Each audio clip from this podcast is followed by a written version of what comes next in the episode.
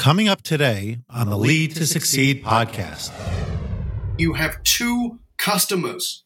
You have your external customers, those are the people who are going to buy from you.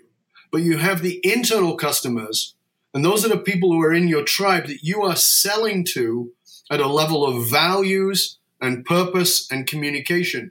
And if you don't know how to do that level of communication with them, which is the work that we do, is again back to bringing you back to purpose and showing you how to communicate with these people in a way that endears them and bonds them to you, you're not going to keep them.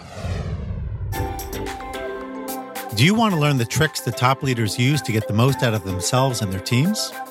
Well, Naftali Hoff is here to help. Lead to Succeed picks the brains of top leaders to learn about their challenges, insights, and best practices. Here's Naftali. Hello, Lead to Succeed Nation. It's Naftali Hoff, and welcome to Lead to Succeed, episode 27. This episode's interesting fact is when you meet new people, you often forget their name the second they introduce themselves.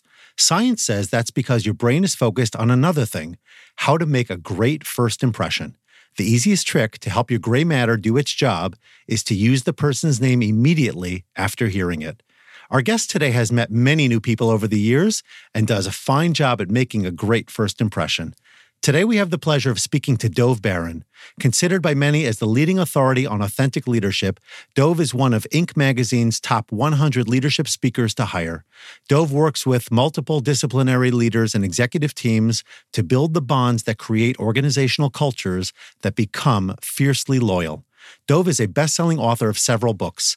His latest book is Fiercely Loyal How High Performing Companies Develop and Retain Top Talent. He also writes for and has been featured in many industry magazines, including being featured on CNN, CBS Small Business Pulse, SHRM, Yahoo Finance, USA Today, and many more. Dov, thanks so much for coming on the show today. Thank you, Naftali. It's uh, a pleasure and an honor to be here. I'm excited to to serve today. Thank you, and I'm super excited to talk with you. I've had the opportunity to get to know you a little bit, and your work is really, really impressive. And I'd like to start with your book, if I can. Tell us, please, about it, and why specifically is cultivating fiercely loyal employees particularly important today. Well, thank you for asking. You know, it, the book came out of this uh, the conversations I was having with leaders around the world that I work with, and the constant complaint about how they couldn't find talent. And when they did, that the talent would come, they would work for them, and then they would leave uh, very often within a very short period of time. And so what became obvious to me was that there was this need. See, when you and I entered the workforce, particularly those of us who are certainly over 45, we were asked, What do you want to do when you left school? And that was considered to be a 20 to 40 year career track. Millennials have a four year career track. That's 10 times less. That's not jobs, by the way, folks. That's career. They're looking to change careers within four years. So there became this obvious, deep need for how do you find the right talent? How do you develop that talent? And how do you have them become fiercely loyal to you and your organization? That's unbelievable. I had no idea. I certainly am I'm well well versed with with millennials and certainly the unique opportunities as well as challenges that it presents to leadership mm-hmm. to be able to work with our younger leaders. But I had no idea about the career change um, concept, the notion of, of of shifting tracks, if you will, every four years or so. What do you attribute that to? Um, it's attributed to many things. I mean, first of all, uh, millennials are not us, and uh, it's one of the great lessons in the book that I talk about is that all those horrible judgments that we have on millennials, just stop for a minute and think about it this way. I want you to imagine, I don't know what you are as you listen into the show right now. Maybe you're a baby boomer. So if you're a baby boomer, I want you to imagine that all baby boomers are born with red lenses. Maybe you're a Gen Xer. All Gen Xers are born with blue lenses. And then millennials come along and they're born with green lenses. And we all get these lenses and we see the world through those lenses. Boomer, red lenses, Gen X blue lenses, and millennial green lenses. But that means that we're all seeing the world differently, but we're flavoring it with our own lenses. So we look at millennials and we think that they're, they're, they're not loyal. We think that they're entitled little shits is a normal term that I hear from CEOs around the world who say, what is with the millennials? They're just so entitled. And they're not. You're looking at them through your lenses. So when you look at them in the level of loyalty, you have to understand the reason they're changing careers every four years is because they can. It's one of the things I love about millennials. As I often say, millennials are baby boomers with balls, meaning they're courageous. And we, as baby boomers, said, you know, if you were born in the 50s, then you probably grew up, you were young and watched the hippies, or you maybe were a hippie, and, and the phrase was, I'm never going to work for the men. Well, guess what? Baby boomers are all the men now. Millennials understand that they get to create their reality. They don't have to work for you. And that means that they don't look at you, uh, their job, their career, as their last and best offer. They understand to be open minded. And so they are generally more entrepreneurial. And it's one of the things I love about them. Interesting. Yeah. I wasn't planning to talk about this, but I got to go a little bit deeper with you, Dov, if I can. Sure. So let me ask you this. If you're when you're talking to a leader, obviously you just share that very lovely designation that many of your that many of your clients have for their millennial workers. But would you say, and this is just sort of a, a curiosity for me, that the bigger issue for leaders in dealing with millennials is a lack of understanding what you talked about with the perspective and the different colored glasses and all? Or would it be perhaps even that they're afraid of their millennials because they don't feel that they could lead the way that they've been trained to lead or they've become accustomed to lead? And now all of a sudden they don't really know how to connect with these people and more importantly, how they're going to ensure that they stick around. Absolutely, yes, and yes. You're correct. It's, it's actually not one form, it's both. So you can, I mean, I, it's one of the first things I say in the book is you cannot lead millennials the way you led boomers and Gen Xers. And so let's take it out of the personal for a moment and just look at the science and, and the, the facts of it. Millennials have never known a time where the internet didn't exist. Like, I remember the internet coming online. I remember talking about uh, what was called Internet 2.0, which is now called social media. But it was Internet 2.0 back then. That's all we knew it as. Millennials have never known a time without it. The upper end of millennials will remember a little bit of it, but most because they're 37 years old, but most of them won't. Gen Z, who are already 17 years old, they're the next generation, have never known a time. They've always been in front of screens. So you cannot lead them the same way because they've not they've not grown up in the same environment. They're high stimulus. They're quick learners. I give you an example. When I started speaking was in the 80s. I've been speaking 34 years. And back in about 1990, I did some research into how long it took people to learn to be a fighter pilot in the 1980s, early 80s, and it was around four years. By the 1990s, it was down to two years. Now it's down to uh, just a couple of months. Why? Because the millennials who are flying those planes today have grown up with digital screens in front of them. And flying those planes today is all digital screens. So they're learning at a hyper speed way. And this is one of the things you got to understand. So when you say, uh, you as a leader might say they're entitled and they want to move forward way too fast and they want a promotion too fast. No, no, they're learning faster.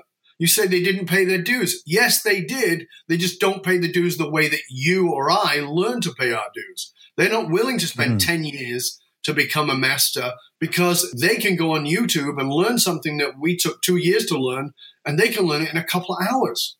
Beautiful. That's that's that's fascinating. And the, the point about you know paying your dues but doing it at a different time, I think is really insightful because it creates this a different paradigm as far as how leaders look at their people and ultimately how they appreciate their talents and appreciate their experience you know, back in the day, we'd appreciate, you know, a person's pathway based on their degree Absolutely. and how many years they put in the office. But now it sounds like we really have to look at the totality of their experience and frankly, leave maybe some of the formal designations alone and just really focus on their skills. You know, what do they have the capacity to do? Yeah, um, it's, it's a great point. I mean, you know, this the, one of the things I will say to leaders is this two people show up for a job that you need done. One of them has spent four years at college and got a degree. The other one has done four years of an internship working for a company similar to yours, maybe even a little bit better than yours, but they have no degree. Who are you going to employ? Oh, obviously, number two. Right. Why? because you don't actually care about degrees. You think you do. You think you should care about degrees. You think you should care about education. But what you actually care about is results. Yep. So understand that. Now, here, let's shift that into a new paradigm and talk about time. So, what I mean by that is, for many of us who grew up as baby boomers, we expect our employees to be in the office from eight to five. Millennials are not going to do that. They're not interested in doing that because they understand something we don't, which is work life balance has got nothing to do with separating the two. It's about having a life while you're at work. So, what that means is they may be working on the project at two in the morning while you're sleeping but they may not show up at the office at eight. They may not show up till one, but it doesn't matter. What matters is the results. So stop measuring time and start measuring results. Mm, yeah. Yeah, it's it really is. I mean, it's a capital P paradigm shift over here, uh, as we become more and more accustomed to, or you know, as there are more millennials and, like you said, eventually the Gen Zs or Gen Z, I think you called it, uh, that'll be coming through the pipeline. And I think leaders really need to be understanding that it's all about results, like you said, and to spend a little bit less time focusing on the technicalities of how you get there, so long as you ultimately get to where you want to be. And that I think is a really important lesson because, you know, it, it, it shifts uh, our focus from you know the conventional in the box thinking to becoming more and more of an out of the box thinker out of the box leader which i sense more so than ever is a really critical skill for anyone who is taking on a leadership position. You know you and i grew up in a time when we believed that leadership was about command control having your armor not letting anybody see any chink in your armor and knowing everything. Your leader has to have the answers that leader is a dinosaur. And if you're leading from that point of view, and I, I, get that some people listening to this may feel like I'm really being challenging or maybe even abrasive. That please understand that's not my point. I, I'm not here to do that at all. I'm here to empower you to have extraordinary experience as a leader. And what that means is you may think that soft skills belong to HR. They don't. You as a leader have to become, as I wrote about it in my book, whatever your designation is, if you're the CEO, CFO, CMO, CIO, or whether you're the janitor, I want to give you another designation. And the other designation is this become a CRO, a Chief Relationship Officer. You must upgrade your relationship skills because the new bottom line is soft skills. The new bottom line is your ability to adapt and communicate to people in different generations with great diversity because we are in the most diverse time. The, the largest workforce is now millennials, by the way. It's not boomers anymore. It's already millennials. You've got Gen Z coming up. Then on top of that, you've got cross cultural. More than ever, we're employing people from other countries. So, you know, my workforce I don't have, I have one person in my office and I have nine people on my team. Not one of them, uh, only one of them works in my office. They're spread around the world. I have to be able to communicate across those cultures. So this is vitally important. You've got to have the relationship skills to be able to have those people feel valued because your people will not be loyal to you if they don't feel valued. And value doesn't show up in a paycheck that's only one form. Sure. It's interesting because when I was writing, doing my research and then writing my book, Becoming the New Boss, that was very much a piece that resonated time and again, not only from my personal experience uh, in leadership, but also just understanding what it is that motivates people and how you get the highest performance from your teams. And like you said, it's all about the soft skills, it's all about the relationships. People need to feel like they have a place not only in your office, but in your heart, and that ultimately you care about them and you're going to do everything you can to support them in the work that you ask of them. And this has been fantastic, Dov. I'd like to transition, if I can, just a little bit from cross generational to cross cultural, which you just talked about before briefly. And I know that you've traveled quite a bit, and I'm curious to know, you know, oftentimes we talk about how there are you know nuances and difference of course in different cultures throughout the world but there's certain fundamental pieces about what makes us all human. Yeah. And I'm wondering about leadership in particular. Do you find that leadership principles are universal? Do you find that in some way that they adjust differently or look differently in some of the different places that you visited? And again, my answer is yes and yes.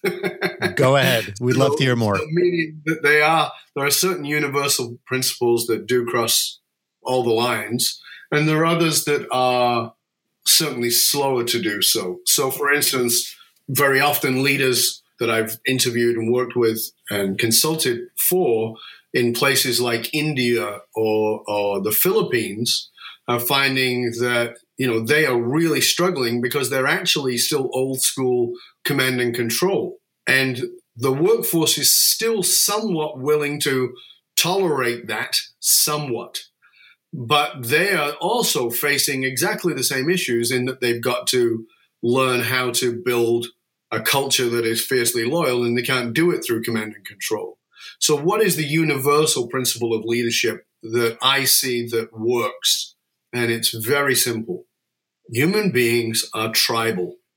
We are tribal beings. We claim ourselves as a member of a tribe. In fact, those of us who were born into a certain faith, you know exactly what I'm talking about. I do. I do.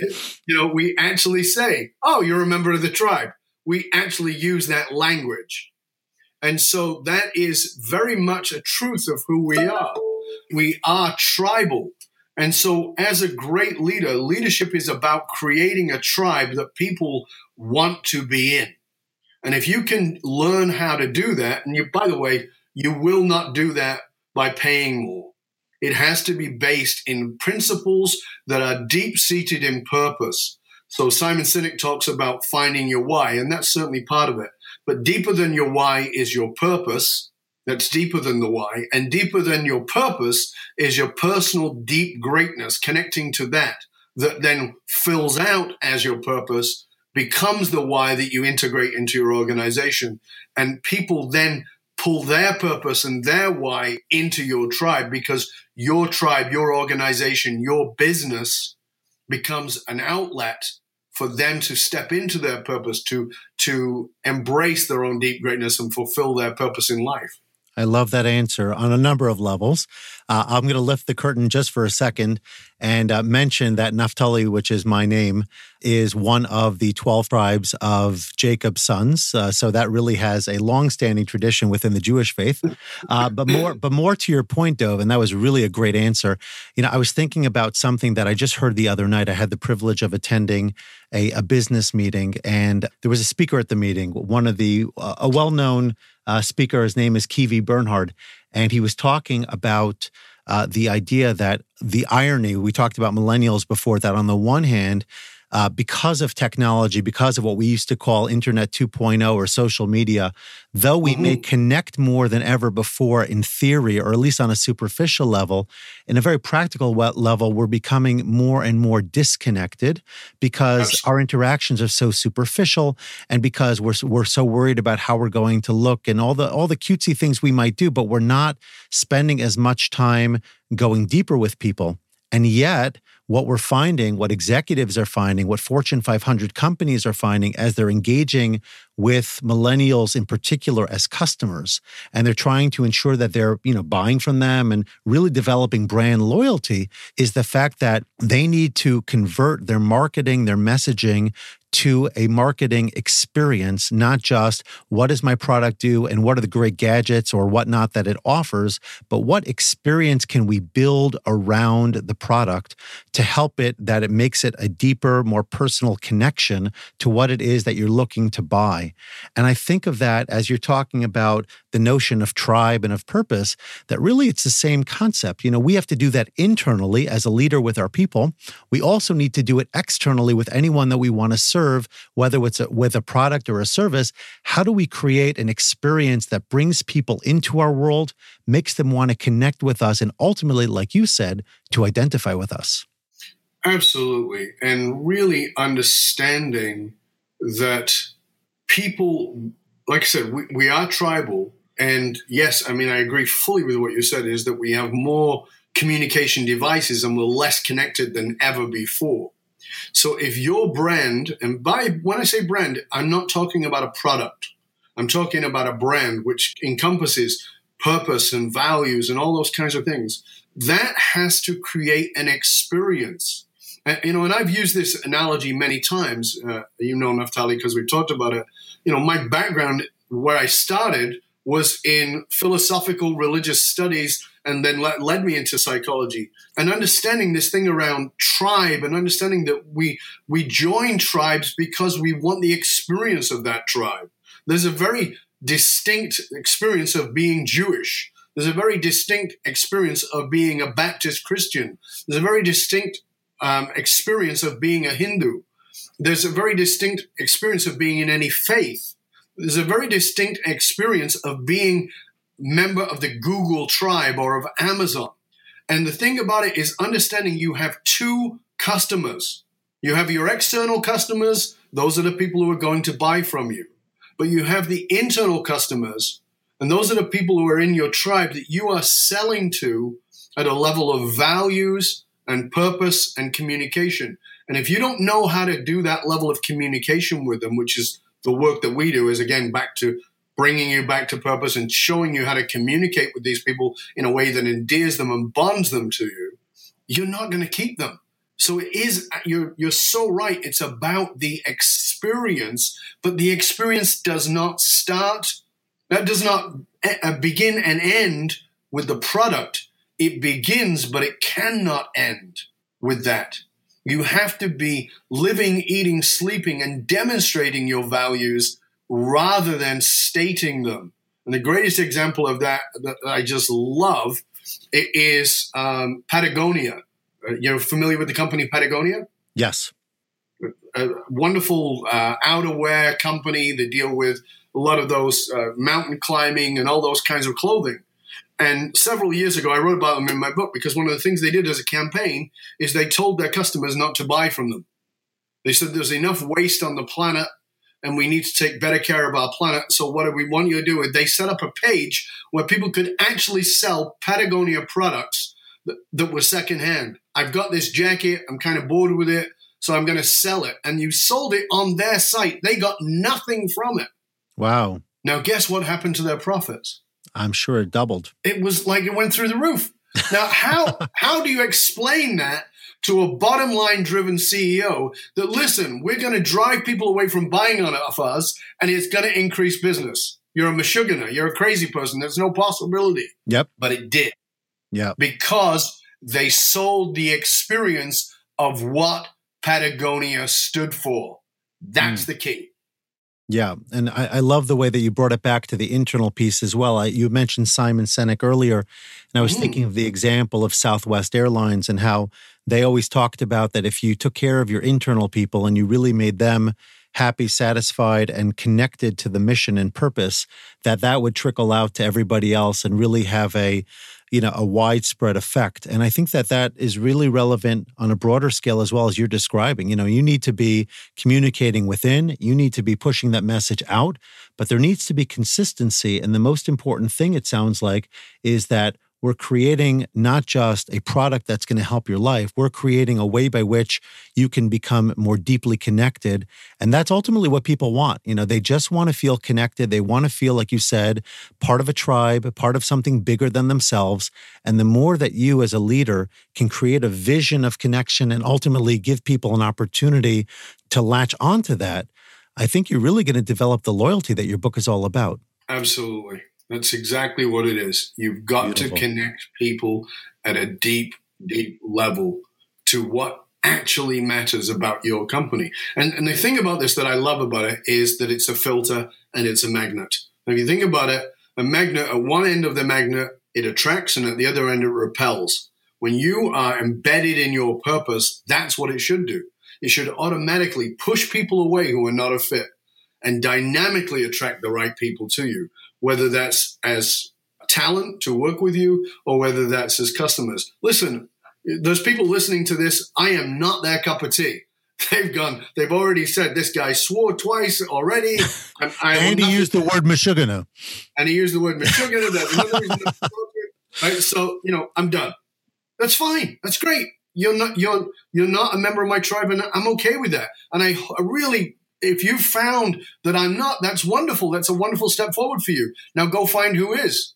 Find the person who can serve you the best. But there are other people on here saying, wow, this guy challenged me. I love that. He made me think and he's made me look at this. You know, I got to reach out to Dov. I got to find out how to get in touch with him. Uh, you know, I, we need to put this into our business. We need to integrate this. Wonderful. It's not about, we've spent too long trying to be nice. You cannot lead from the fence. You've got to get off the fence and you've got to push people off the fence but you can't push people off the fence unless you're off the fence and you've decided where you stand, what really matters. Why do you care? Because if you don't care, no one else will. Well, you sure have gotten me thinking. That's for sure. And I'm I'm jumping to whatever degree others on the fence before we started this conversation. I am jumping off quickly, um, but I'm actually going to transition us as well to a little bit of a lighter uh, part of the conversation, a segment I love called Rapid Fire. And I'm going to ask you, Dov, I know you've been around the world, but you're now in Vancouver, mm-hmm. I believe. So, best thing about living in Vancouver, beautiful city, by the way, and I visited once and really enjoyed it. It's gorgeous city. Best thing about living in Vancouver is the fact that I live very close to the water and I have a view of the mountains and the snow, and that it's got easy access to Asia and Europe. Mm, beautiful. So, since you travel, give us a hack, please, that makes flying more tolerable. Oh, that's interesting. A hack that makes flying more tolerable. Uh, I hate to say, say this, but but but business class. The fact that I can actually uh, lie down and not wake up in agony is definitely the thing that makes traveling more easy. But my tip around it is simply do not drink alcohol or coffee from the moment you get on the plane, and you'll find that jet lag will all but go away. Mm, interesting. Most remote place you ever worked? Remote place. Um, give me a context for remote, please.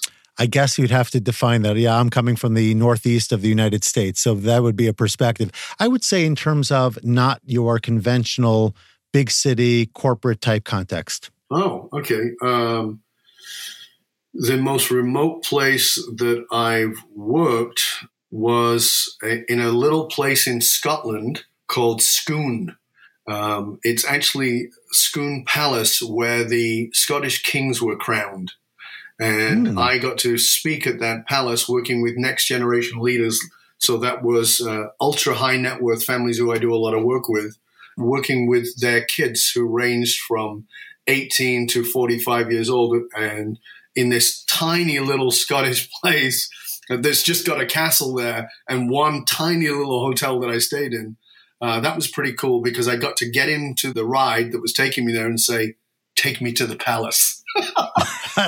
yeah, cool. feeling like a king there. That was oh, yeah, great. I'm sure. Cool. Yeah, I'm sure. One last thing, Dov. Something most people don't know about you, but should.